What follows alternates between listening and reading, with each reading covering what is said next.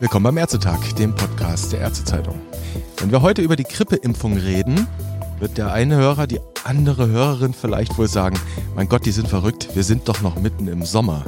Der Hintergrund aber, der ist der Corona-Herbst, die Gefahr einer zweiten Welle. Und manche Wissenschaftler warnen uns jetzt schon vor einer möglichen Kollision zweier Pandemien, eben von Corona und von Influenza. Was da dran ist und wie wir uns in Deutschland auf diesen Herbst vorbereiten können und die nächste Influenza-Welle, darüber kann ich heute mit Eva Hummers reden.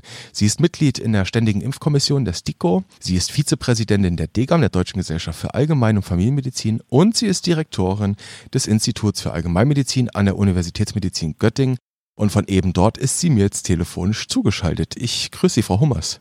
Schönen guten Tag, Herr Nössler. Frau Hummers, das wird heute vermutlich ein Gespräch, bei dem wir beide hier und da mal in die Glaskugel schauen müssen, denn keiner kann jetzt schon definitiv wissen, was im Herbst passiert.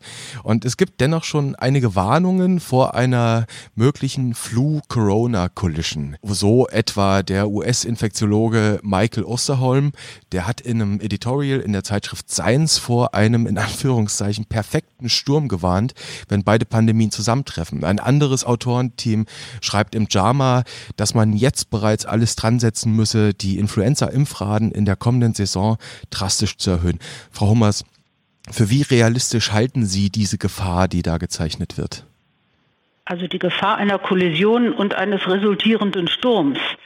Mhm. Ja, da sagt jetzt das Orakel von Göttingen mit der Glaskugel, ganz unwahrscheinlich ist das nicht. Mhm. Grippewellen sind ja auch mal mehr und mal weniger ausgeprägt. Und wenn wir jetzt ja, nach einem ruhigen Jahr mal wieder eine stärker ausgeprägte Grippewelle bekommen, dann könnte das durchaus ein sehr relevantes Problem werden, weil es einerseits klassischerweise denselben Personenkreis besonders gefährden würde und weil es um die gleiche Jahreszeit einen höhen, hohen Arbeitsanfall für Krankenhäuser, für Ärzte bedeuten würde, ja, und eine hohe Krankenrate für alle anderen. Aber eben noch im Konjunktiv, das haben Sie jetzt schon sehr, sehr klar bedeutet, wir wissen es nicht, was passiert. Sie haben gesagt, die Belastung der Krankenhäuser, das könnte das Problem sein, wenn wir wieder so eine Grippewelle bekommen wie vor ja, zwei Saisons, zwanzig siebzehn, zwanzig achtzehn. Jetzt haben wir ja den Vorteil, Frau Hummers, wir sind auf der Nordhalbkugel. Der Winter besteht uns erst bevor. Auf der Südhalbkugel hat er begonnen. Das ist quasi so ja, eine Art Schaukasten, vielleicht Labor für uns, dass wir dort schauen, was passiert. Und ich habe heute Morgen mal in Vorbereitung auf unser Gespräch mir die aktuelle Surveillance in Australien angeschaut. Und da gibt es ein für mich im Moment jedenfalls noch sehr irritierendes Bild. Denn wenn man sich dort die Kurve der Influenza-like Illness anschaut, dann sieht man in der Tat Februar, März diesen Peak. Das war Corona. Und jetzt, wo der Winter bei denen beginnt, ist die Kurve von dieser Saison sehr viel niedriger als im Vergleich der letzten fünf Jahre. Das irritiert mich. Woran könnte sowas liegen, Frau Hummers?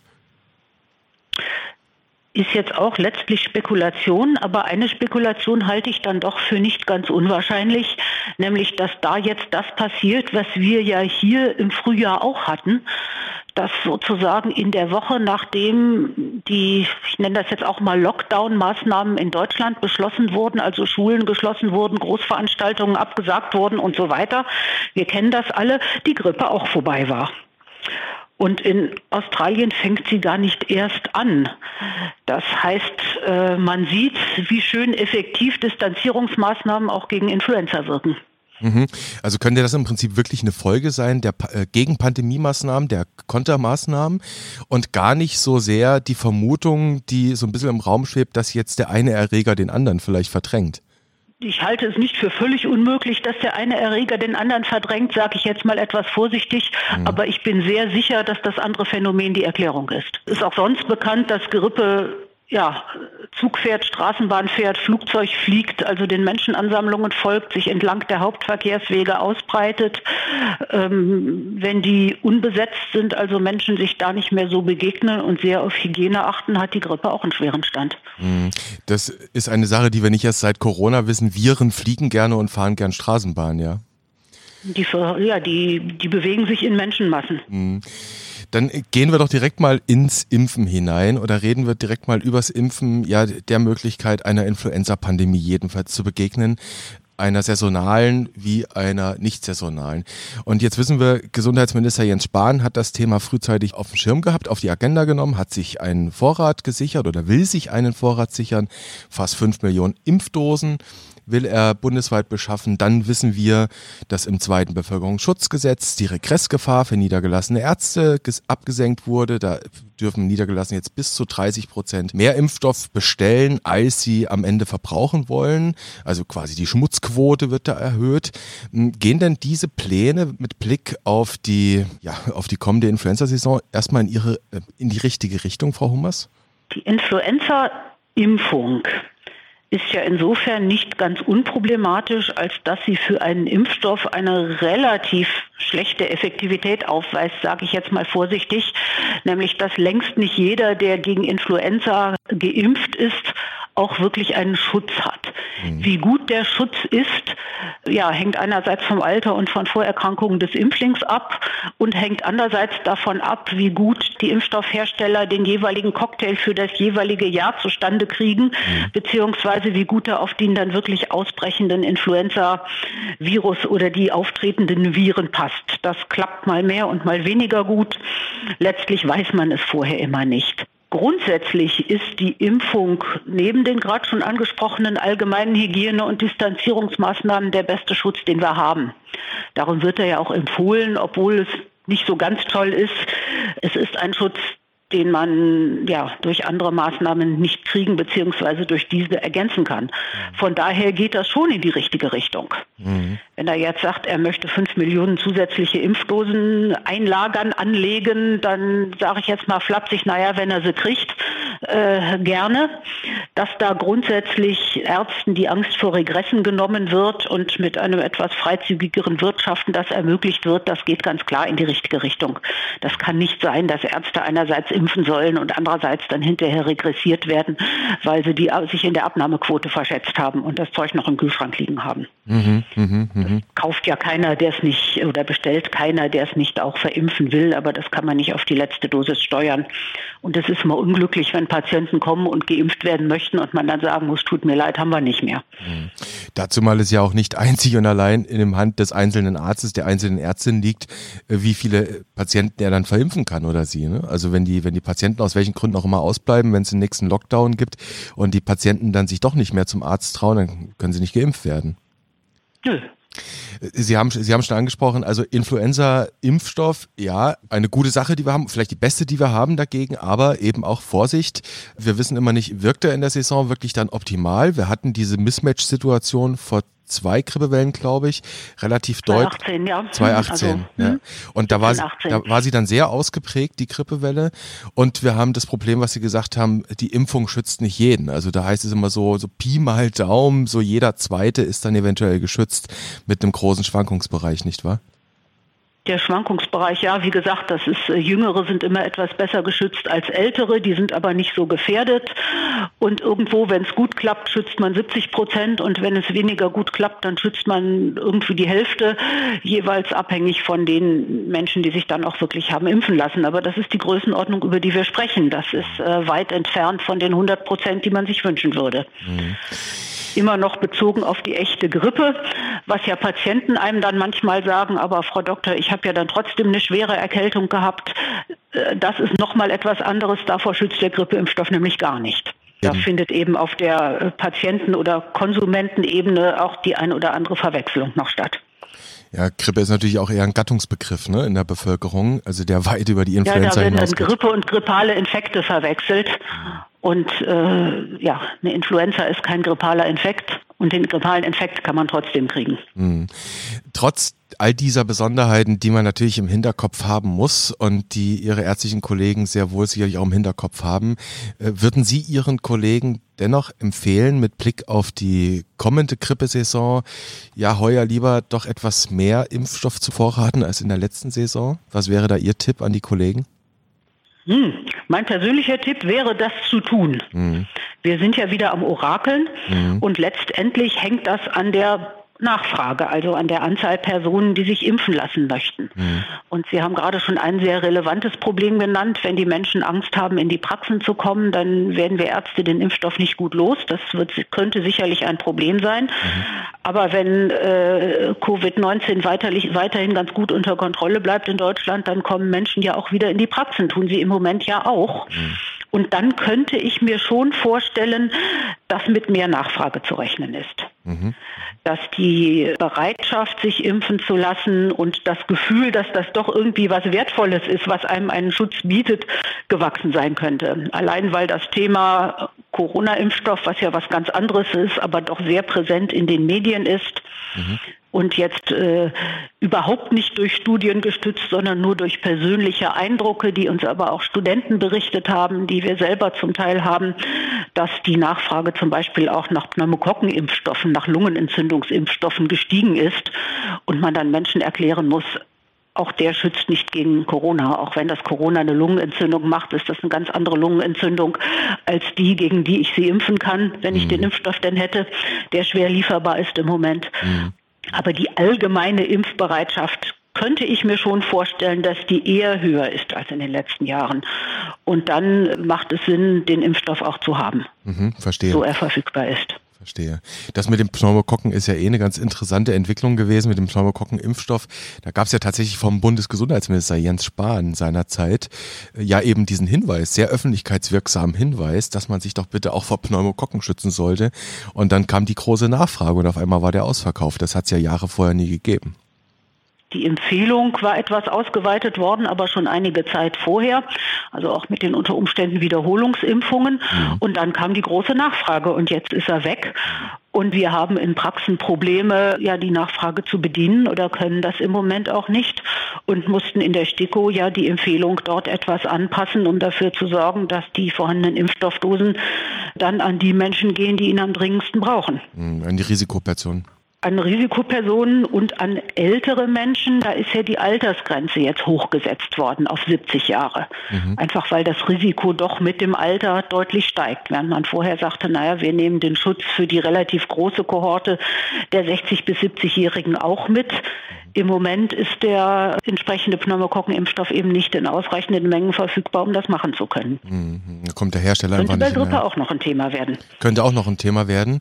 Da, mhm. da habe ich allerdings schon gehört, zumindest so aus der regulatorischen Ecke, dass es in der Tat so ist, dass man dort davon ausgeht, also da gibt es wohl tatsächlich auch Signale an und von den entsprechenden Herstellern, dass die das im Rahmen ihrer Möglichkeiten, die sie haben, es ist ja kein einfacher Herstellungsprozess, den man einfach mal so ausweiten kann, aber doch sehr wohl mehr, sehr viel mehr produzieren wollen. Zahlen kriegt man da noch keine, aber das ist zumindest so ein erstes Signal. Ich glaube, im letzten Jahr waren wir bei zwanzig Millionen freigegebenen ähm, Impfstoffdosen in Deutschland und da heißt es wohl, da soll noch mal sehr viel mehr kommen dieses Jahr. Muss man dann sehen, wie viel mehr es wirklich ist.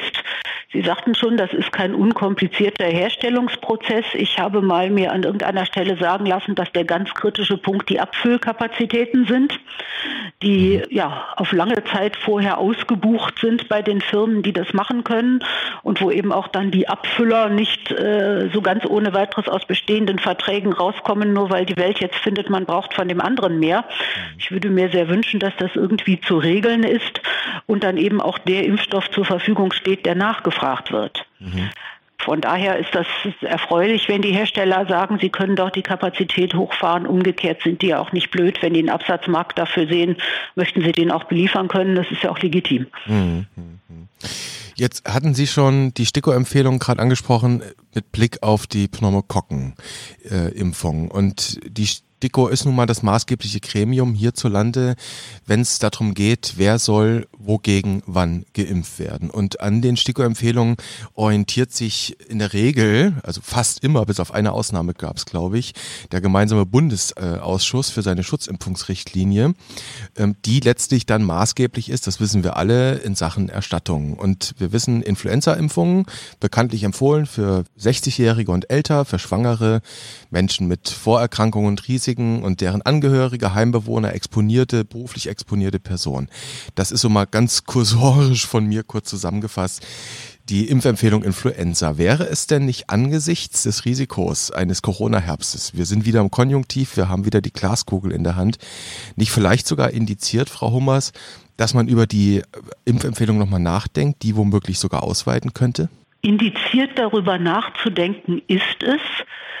Ich überlege tatsächlich jetzt gerade, wie, wie weit ich den Publikationen von STIKO-Empfehlungen hier vorgreifen darf. Ich tue das jetzt mal ein bisschen auf die Gefahr hin, dann da einen auf den Deckel zu kriegen. Es wurde darüber nachgedacht. Das Problem ist tatsächlich, wenn man diese Empfehlung jetzt ändert, dann feuern wir das Verfügbarkeitsproblem, was ich ja vorhin schon zwischen den Zeilen angesprochen habe, womöglich weiter an. Und wenn es dann ein Wettrennen auf den Impfstoff gibt, ist das sicherlich auch nicht im Sinne der öffentlichen Gesundheitspflege, sage ich jetzt mal ganz formal. Von daher wird sich voraussichtlich in nächster Zeit an dieser Empfehlung erstmal nichts ändern, weil es weiterhin am wichtigsten ist, dass die bereits benannten Personen, die besonders gefährdet sind oder andere besonders gefährden als Angehörige von Kranken zum Beispiel, sich impfen lassen. Mhm. Und bisher ist es ja so, dass die Impfquoten auch für diese Personengruppen eher enttäuschend gering waren, dass dort also noch ein erhebliches Verbesserungspotenzial besteht.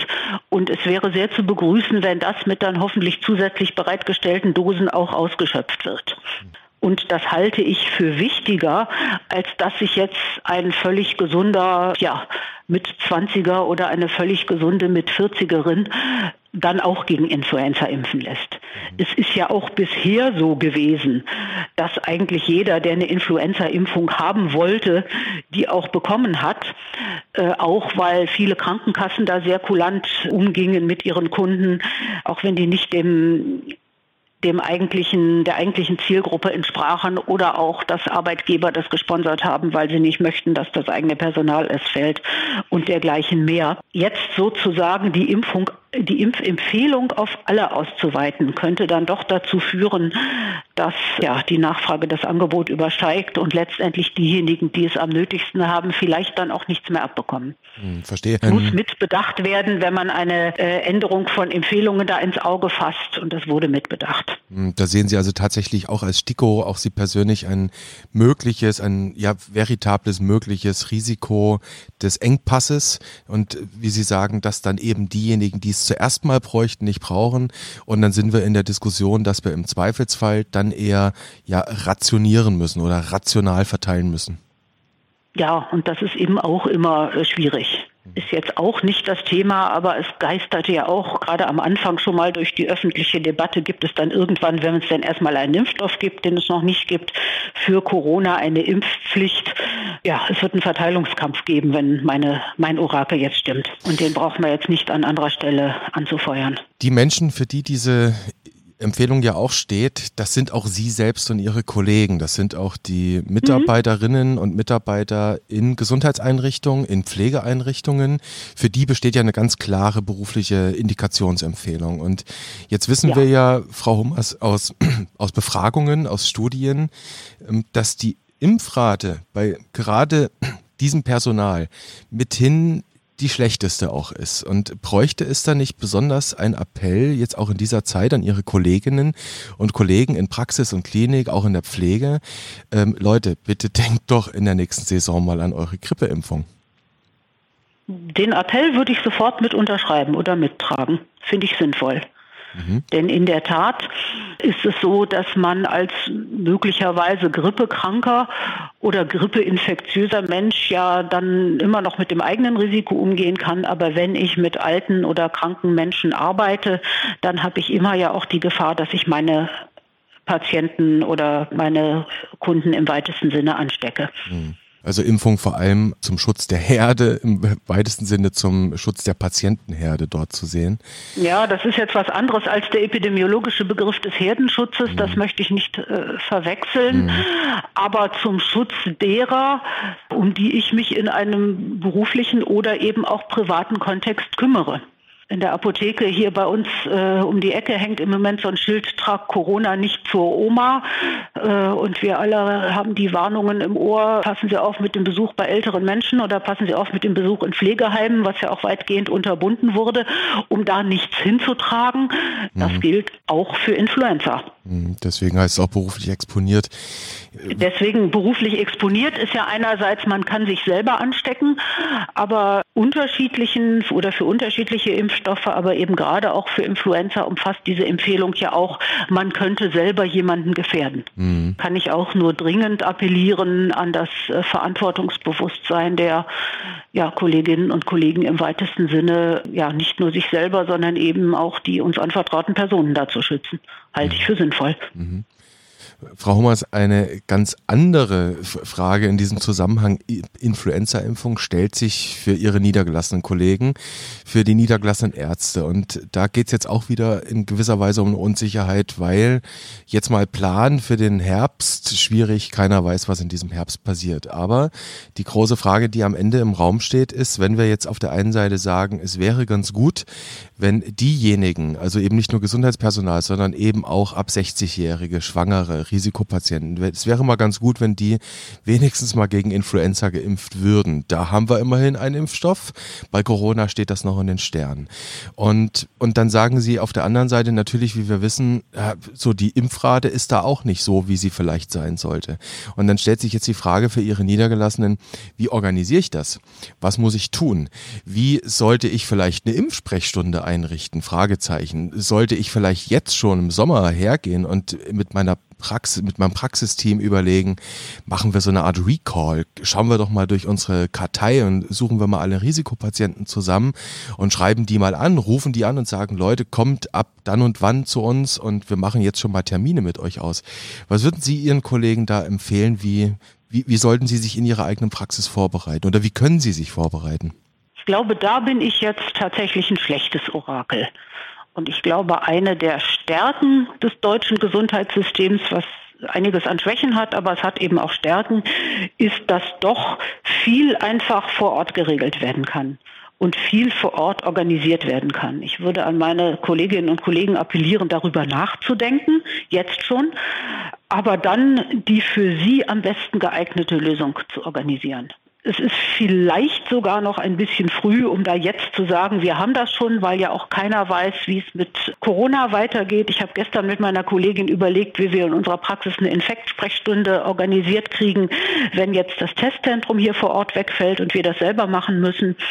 In dem Sinne kann man natürlich auch überlegen, eine spezielle Impfsprechstunde anzubieten, die sicherlich in räumlichen und zeitlichen Abstand zu Infektpatienten stattfinden sollte, damit man sich nicht äh, diesen oder jenen Virus in der Praxis Praxis erst abholt. Aber ich halte es für völlig unmöglich und unsinnig, da jetzt für alle eine alleingültige Lösung oder überhaupt eine gültige Lösung parat zu haben. Ich glaube, dass da die Kolleginnen und Kollegen sich das selber überlegen müssen, selber auf die Situation vor Ort reagieren müssen und das auch können. Das haben sie ja jetzt auch gerade im Frühjahr dieses Jahres bewiesen, dass da sehr viel Fantasie und Flexibilität und Organisationstalent auch hineingegangen ist. Das wird nicht anders sein.